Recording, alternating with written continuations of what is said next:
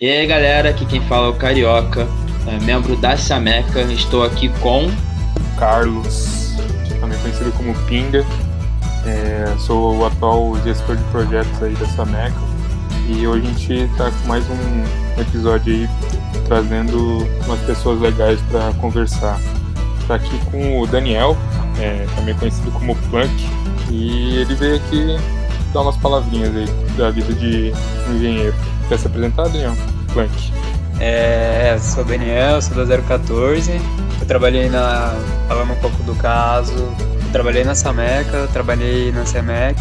Eu não vou entrar tanto a fundo agora, mas trabalhei na Liga de Empreendedorismo, trabalhei também, faltando alguma, o Fórmula no primeiro ano. E aí, só para vocês entenderem agora um pouquinho mais do âmbito profissional, eu trabalhei por seis meses em uma consultoria aqui em São Carlos, enquanto tinha bastante matérias da facu ainda para fazer. E aí consegui alinhar um pouquinho melhor o tempo. Em 2017, 18, 18 eu mudei para Danone em São Paulo. E aí comecei a trabalhar com um ramo de logística. E no final do ano passado, então outubro de dezembro de 19, eu entrei como estagiário na Amazon. E hoje, até é, acho que não falei para vocês na minha apresentação, estou me tornando efetivo. Então, com bastante experiência aí, acho que tem coisas legais para a gente conseguir falar. Da hora, mano. Inclusive, parabéns pela sua efetividade. É, valeu. Vai acontecer no outubro agora. Tá? Já já. da hora, da hora. É, Daniel, tem uma pergunta que eu e o Pinga a gente decidiu que deveria ser sempre a nossa primeira pergunta, porque eu acho que traduz bem o espírito do, do podcast, que é a seguinte: Imagina condições normais, temperatura e pressão, não tem corona, sem home office, você vai lá, sai do seu apartamentozinho ou da sua casa, não sei onde você está alojado no momento, chega na empresa, cumprimenta o porteiro, cumprimenta todo mundo, senta na sua cadeira, liga o seu PC. Qual a primeira coisa que você faz? Qual é a sua rotina? Como funciona o seu dia a dia? Como começa o seu dia? É, o... essa pergunta é muito boa. Eu até entrar num, num ponto que eu pensei agora, uma conversa que eu tive com a minha manager na semana passada. Uma coisa que ela me falou foi: o que, que te faz querer acordar e ir para cima e fazer as coisas todo dia? Eu falo que para ela é poder aprender cada dia no, alguma coisa nova, porque até um pouco do, do que faz a empresa, a gente é muito um modelo de startup, assim, em termos de gestão. Então a gente é exposto a vários tipos de problemas diferentes diariamente e tem contato com áreas diferentes. Outro dia eu estava conversando com uma pessoa do marketing para ajudar em uma campanha de divulgação. E isso são. Eu tive dois anos de experiência em outros ramos que não tinha nada parecido, assim, nunca conheci ninguém do marketing. Então, falando um pouco, o que me motiva, eu, eu compro muito essa ideia, tá? Então, o que me motiva a levantar e fazer as coisas é de poder ter desafios novos e coisas diferentes todo dia para fazer. E o que eu faço hoje, em termos de rotina, sendo bem sincero, assim, eu pego 10 minutos do meu dia, é a primeira coisa do dia, e me organizo em termos de o que eu preciso fazer, é, é aquela questão de você investir um tempo na divisão das suas atividades para de fato ser mais é, otimizado possível em relação a elas. Então, é, eu começo com uma atividade que eu tenho prazer em fazer, porque eu vou me motivando ao longo do dia, mas possivelmente tem, não sei, talvez você já tenha ouvido falar disso. É uma expressão de como o sapo antes, alguma coisa do tipo. Então, para você começa com uma coisa que você gosta de fazer, mas que é um pouco mais difícil, porque no começo do dia você está energizado, você está com aquela disposição para fazer as coisas. Então, eu gosto de fazer, distribuo meu dia em função disso. Eu gosto de pegar atividades que eu gosto de fazer, que são um pouco mais difíceis, que são, vamos falar, que tem que investir um pouco mais de tempo pensando e sair um pouco do, da linha de raciocínio comum, pensar em algo diferente, para o mais tardar do dia fazer mais as atividades mais operacionais, assim, mais manuais, entendeu? Acho que me estendi um pouquinho, mas é basicamente isso. Isso é, isso é da hora que é uma coisa que não vale só para o trabalho, né? Mas para o dia a dia mesmo, na própria faculdade, na organização do tempo. Muito legal isso. Exatamente. Acho que pensando em estudos também se aplica, né? Assim, está pensando, ah, o que, que eu vou priorizar em termos de matéria? Uma dica para o pessoal. Sim. É, então, é, logística. O que, que qual é o que, que você faz em termos de logística para a Amazon? Tipo, qual é o, o seu foco dentro da empresa? Tá, vamos lá. Então, você quer saber da área em geral ou falando, trazendo mais para a Amazon mesmo? Só para entender. Mais para a Amazon, o que você faz, tipo, qual é o seu a sua função no, no seu estágio? Tá bom. E aqui, só para explicar, tem algumas coisas que são confidenciais, então não posso entrar tanto em detalhe, mas o que eu faço hoje, o meu time é o time de operações. Então, o time é dividido em duas partes. Existem pessoas que são focadas no, em, em projetos, então eles fazem é, projetos do centro de distribuição. E outra parte do time tá, que é a parte em que eu me encaixo, está relacionada à análise dos processos diários da operação. Então, isso aí falando, a área de logística, de maneira geral, ela é basicamente recebe produtos, armazena e expede para os clientes, né? Então, a minha função hoje, isso na sub-área do meu time, digamos assim, olhar para tudo que está acontecendo. Então, todas essas atividades de recebimento, de armazenagem, de expedição, e fazer sugestão de melhorias. Então, é muito. Eu preciso sempre estar tá fazendo gambas, eu não sei se vocês já ouviram essa, esse termo, fazer caminhadas de auditoria, vai? Na operação e analisar processos que a gente pode melhorar, alguns pontos que não estão dando certo. Então, a gente tem vários. É, a Amazon é uma empresa de sistemas também, né? Então, eu tenho bastante visibilidade do que está dando certo, o que está dando errado eu consigo, na hora, atacar o que está acontecendo e trazer a melhor experiência para os nossos clientes, porque no fundo o foco da empresa é totalmente esse. Então eu olho a operação, trago melhorias, aí eu posso falar até que é um. Tem um, uma pincelada em consultoria, até um gancho que dá para fazer, porque o trabalho é muito disso. É trazer soluções melhores para a gente ter um impacto mais positivo nos clientes. Interessante. É, tipo, quando a gente pensa na Amazon, né, a gente só pensa na, naquele é, site que você clica e chega os produtos na tua casa, né? Às vezes a parte que como funciona dentro dela é bem interessante também.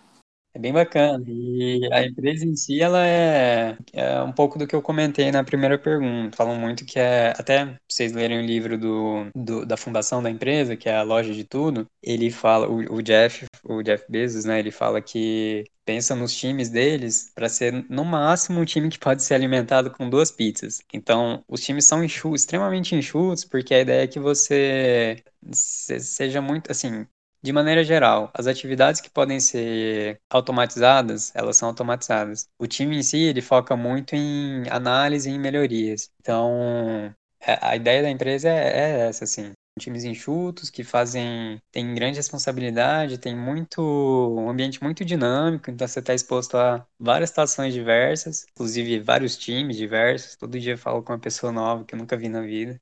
Estou me estendendo muito aqui, acho que é isso. Não, pode falar, fica à vontade. Pode falar. O que você está falando, mais ou menos, é como se fosse deixar o pessoal é, exclusivamente pensar, né? O trabalho do pessoal que do, trabalha lá é pensar, ficar pensando em sempre Exatamente. formas novas de inovar. E deixar o trabalho bruto para a máquina. Exatamente isso. Não, e assim, quando a gente pensa na Amazon, cara, perguntando assim, como que é a, a, trabalhar na Amazon? Porque quando a gente pensa na Amazon, falando na, até mesmo o nome da, da, do livro do Jeff que você citou agora, o livro é, A Loja de Tudo, cara, é uma empresa gigante, é uma empresa que imagino que tá chegando agora no Brasil, né, cara? Como que é trabalhar assim? Tem muita, você sabe se tem muita diferença da Amazon aqui para a Amazon lá fora? Como que é? Não, isso você falar, o... uma coisa que é muito forte na empresa são, eles chamam de princípios, né? Isso aí é aberto, você pode acessar o Amazon Jobs lá e você consegue ver. Eu tenho reuniões com os times do mundo todo, tá? Tipo, semanalmente, é parte da minha rotina. Então eu consigo ver muito presente como as mesmas, e assim, esses princípios, eles balizam muito a nossa tomada de decisão. Então, por exemplo, o princípio mais importante de todos para a empresa, disparado, é, assim, vai, vou falar que na teoria eles deveriam se equivaler,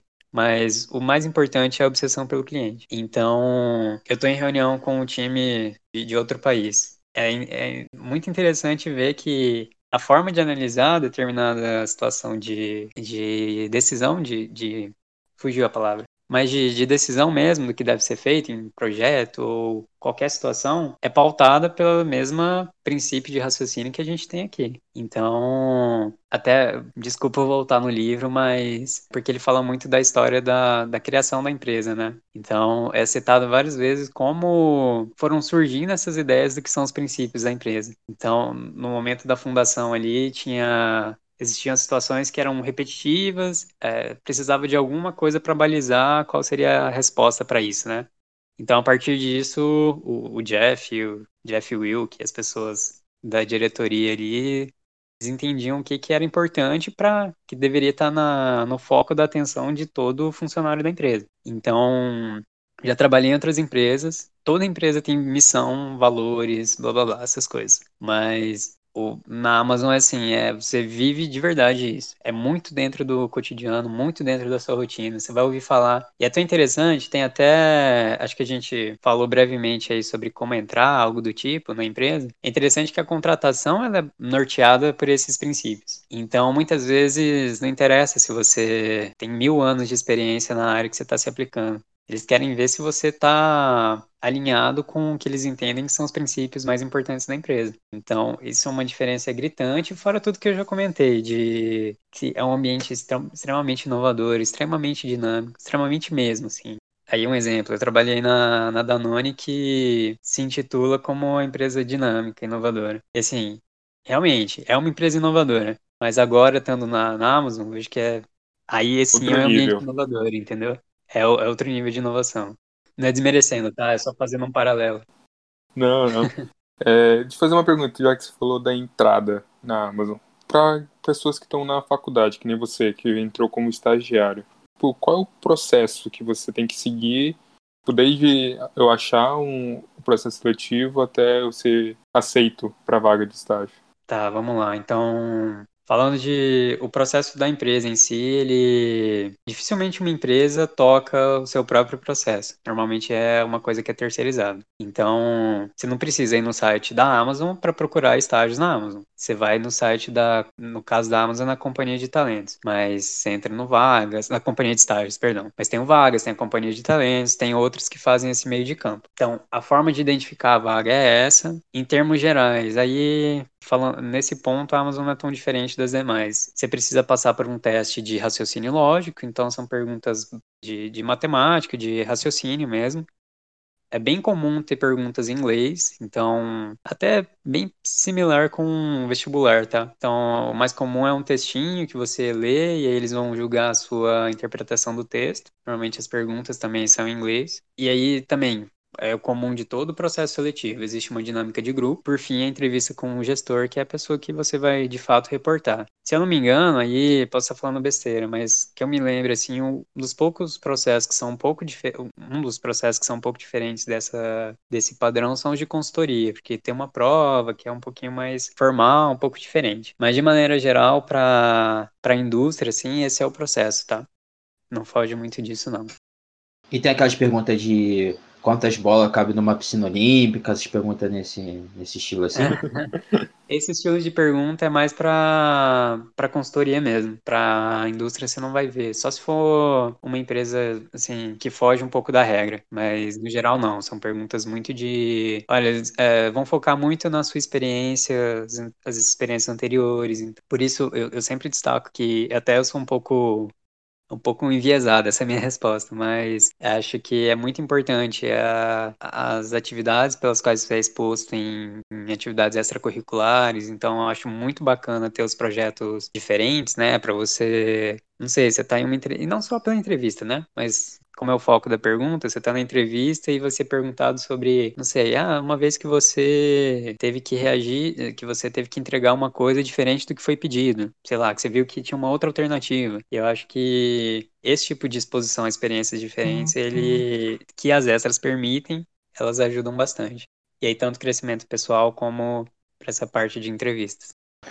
Agora que você tocou no assunto, Diz, tipo assim, eu imagino que do curso para sua área de logística, no, a área parte técnica nem tanto, mas das extras que você falou que participou do Sameca, Semec, o que que você acha que a Sameca e a Semec trouxeram para você ou mesmo forma trouxe de experiência para hoje estar tá atuando do jeito que você está, o que, que trouxe de benefício, o que, que você vê assim, a extra na, hoje na sua vida profissional? Eu acho que assim, no momento que você está na faculdade, o... é um pouco. É, é bem importante, na verdade, talvez seja crucial você conseguir ter organização, né? Então, se você tá na. Vocês sabem que vocês estão nessa meca. Se você tá em uma extra e em paralelo você tem que fazer todas as atividades do seu curso, que cada professor acha que só existe a matéria dele no universo, tem que ser organizado para você conseguir atender a todas as demandas. Então, cara, organização, gerenciamento de tempo, essas coisas de rotina, até que eu comentei de entender quais são as atividades que eu.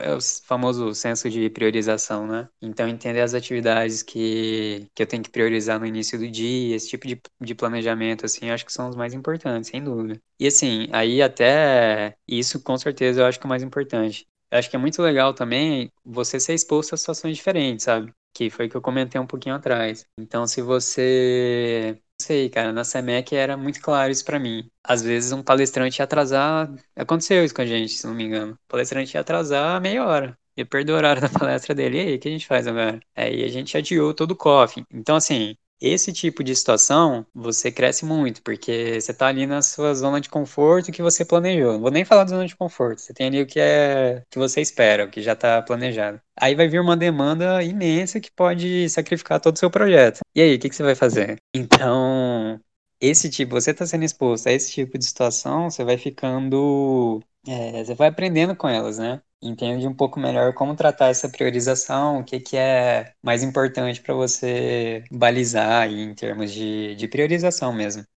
Ah, bem legal. É, eu tô percebendo isso também, né? Tanto na, na Sameca que eu entrei agora, como você falou também na graduação, os professores achando que eles só, dão, só eles te dão aula para você. É, tô começando a aprender. Mas, tipo, na, numa questão da, geral, assim, da logística, tipo, qual é o, o, ponto que tu acha, que você acha que é o mais problemático, assim? Qual é o maior desafio que você acha que tem no, na área da logística? Olha, essa, essa é uma ótima pergunta. O que eu vejo hoje, aí até, bom, não sei, tô pensando bastante bem antes de falar. É, eu acho que no Brasil a gente tem um problema de mão de obra, tá? Então, até na logística é bem comum a gente. Vocês já devem ter ouvido falar várias vezes que. Eu lembro da Luciana falar muito isso. Falar, ah, vocês vão formar, vocês vão ser líderes, vocês vão ser gerentes, diretores. O, na logística, existem muitos gerentes, diretores, que eles são os caras que entraram no chão de fábrica e trabalham muito bem. E aí eles vão ascendendo e beleza, isso é ótimo. Mas assim, eu sinto que às vezes o que falta é, por exemplo, ter um pouco de preparo mesmo. Nem sempre esse esse perfil, eles são ele é tão, falar em termos acadêmicos, assim, é tão preparado para esse tipo de trabalho, entendeu? Então, acho que mão de obra é uma coisa que é muito crítica no Brasil, e, e eu falo isso porque, assim, é, eu tenho contato com outras operações fora, eu sei que talvez eu entendo que aqui seja um pouco mais crítico. Eu acho que é por aí, acho que é por aí. Mas quando a gente diz, fala de mão de obra, o que você acha que tem que ter de qualidade assim para alguém que trampa na logística, óbvio, além da organização de trabalho, que você já comentou, o que você acha que, assim, falando de, não sei, qualidade talvez técnica, que um cara que pensa em, em trabalhar de logística precisa ter, assim? Pensando na carreira de logística. É, pensando na carreira de, de logística mesmo, sabe?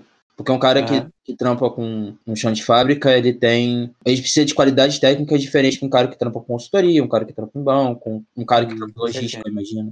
Aham, uhum, com certeza. É, aí assim, falando de as atividades de. Vamos falar do chão de fábrica. No geral, as atividades de chão de fábrica, elas são. É, a ideia mesmo é que você consiga replicar, né? Então, são atividades que são. Né, não exigem muito. Em algum âmbito específico, sim, mas no geral não existem tanto grau técnico. E para logística eu vejo isso também. Então, normalmente é, são atividades de fácil replicação, então as pessoas aprendem rapidamente. Eu acho que aí o pulo do gato é que tem que ter um preparo melhor para que as pessoas de fato assumam posições de liderança, entendeu? Eu vejo que muitas vezes falta, por exemplo, um pouco mais de, de conhecimento acadêmico, então talvez, sei lá, são ideias que já foram estudadas e eu não vou entrar tão a fundo, mas uhum. talvez uma ideia que já foi estudada academicamente, então tem artigos que já foram publicados sobre isso, tem é, vários materiais disponíveis que nem sempre são abordados como poderiam. E entendo que é, é por isso que eu falo em termos de capacitação. Acho que se você já foi exposto a esse tipo, se você traz esse tipo de material para implementação, traz um. E eles vão fazer isso bastante, tá? Então, pode trazer ganhos relevantes. Não, da hora, da hora esse, esse fator aí, né? Você trazer o que está sendo pesquisado academicamente e implantar na sua empresa, que nada mais é do que uma coisa que deveria ser de praxe para a gente na, na, engenharia, né? Trazer os avanços que tá por aí, é por aí. Pra... Ah, maneiro, cara, maneiro. Então, e nessa parte do, do conhecimento, na questão mais relacionada à engenharia mecânica, que foi o curso que você fez, o que que você mais tirou da engenharia mecânica e você conseguiu aplicar na logística? É, eu falo, costumo falar que em termos técnicos, os ganchos são muito poucos, né? Então, o que eu aplico sem dúvida é, é muito a capacidade de raciocínio. Eu sei que às vezes não é tão claro quando a gente está na graduação, para mim isso não era muito claro, mas agora que estou me formando, consigo ver que é, a gente, todas essas exposições que nós temos, a disciplina de cálculo, que você tem que entender como uma coisa vai linkando a outra, como essa variável impacta na outra, como eu vou conduzindo a linha de raciocínio, até pela própria parte do, vou falar do CMC, de uma condução de uma teoria, para demonstração de uma teoria, de, de alguma coisa do tipo, ela ajuda muito em termos de, de aplicação profissional mesmo. Então, por exemplo, eu tenho um problema, e aí eu penso numa solução. Mas será que essa solução está de fato endereçando o meu problema? Será que eu não estou chutando uma solução? Talvez ela resolva. Mas será? Tipo, qual que é a linha, a linha de raciocínio lógico para falar, não, esse de fato é o problema real e essa solução vai endereçar esse problema. Essa solução vai acabar com isso, vai mitigar o problema de maneira geral. Então, sem dúvida é isso. E assim, eu não me sinto minha mãe me pergunta isso. Tipo, ah, você tá trabalhando em logística, mas você fez engenharia mecânica. E assim, eu entendo que. E isso é bem comum, eu acho. Tem, na minha turma mesmo, tem várias pessoas que não, não atuam na área. E, mas assim, eu me sinto muito confortável porque eu entendo que um dos pontos-chave do curso é esse tipo de exposição e esse tipo de linha de raciocínio que você consegue aplicar muito no, no seu dia a dia profissional. Então isso é, é, é a chave, assim. É, quando eu tava no cursinho, o que mais a gente ouvia era o pessoal que queria entrar em curso de engenharia para ir trabalhar em banco. Que, tipo, já é um... É, tipo, não, não, é o caso, mas é, o cara vai entrar num curso porque já sabe que vai ganhar o, a expertise de resolver problema, de fazer a coisa é, ágil e vai trabalhar em uma outra área qualquer. É, pode ser é, banco, pode ser logística, pode ser consultoria. Então, o curso de engenharia, além de ter uma parte técnica, eu acho que agrega muito a questão de você ganhar uma, uma experiência de resolução de problemas, que é o, praticamente o, o que seria um engenheiro, né? Um cara que resolve problemas. Não importa isso, a área. Isso mesmo. É, eu vejo assim também. E por isso, até linkando com a parte das extras, acho que a extra é muito legal porque é um primeiro momento que você. Eu tô falando muito palavra exposição, mas é um primeiro momento que você está exposto a esse tipo de, de problemas diferentes, né? Porque acho que a gente vai estudando no colegial, no cursinho, a gente tem um, um problema muito de, sei lá, ah, esse exercício aqui é uma coisa tá vendo ali no livro. Mas aí quando Acho que esse exemplo que eu dei é muito claro. O meu palestrante estava tudo certinho e o cara atrasou uma hora. Então, é um tipo de problema. Talvez você possa, na resolução, você possa pensar nele como se fosse um exercício do livro lá. Mas é um tipo de problema totalmente diferente. É bem isso, né? Essa capacidade de análise, de, de, de resolver problemas ali na hora, de última, de última hora mesmo, do dia a dia. Muito maneiro. Cara, eu acho que a gente não tem mais perguntas. Eu acho que temos a agradecer por você ter aceitado o convite. Obrigado de verdade, foi um, um papo muito maneiro. Eu acho que deu para a gente entender bastante como é a, a Amazon aqui no, no, Brasil e como é a parte de logística, cara. É, brigadão mesmo pela sua participação, de verdade. Pinga, tem alguma coisa a ressaltar? Não, achei a conversa muito, muito esclarecedora. Eu tinha bastante dúvidas que era a questão da Amazon, e pelo que você falou, é, a Amazon não é só a Amazon no Brasil, né? É uma ela é toda interligada. Então, valeu aí por ter participado.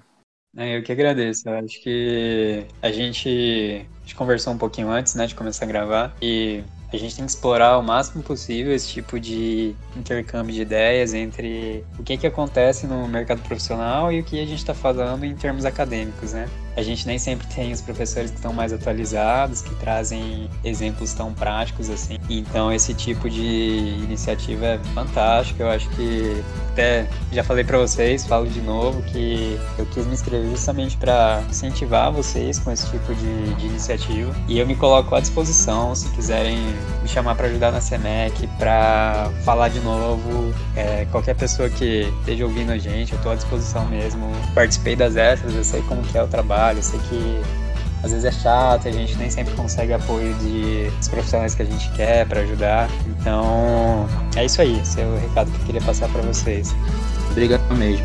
A gente tinha mais uma pergunta para você, né? Que a gente até já tinha comentado antes, que era o preço do PS5 do Xbox, mas já saiu, então acho que dá pra gente encerrar por aqui. Obrigadão, mano.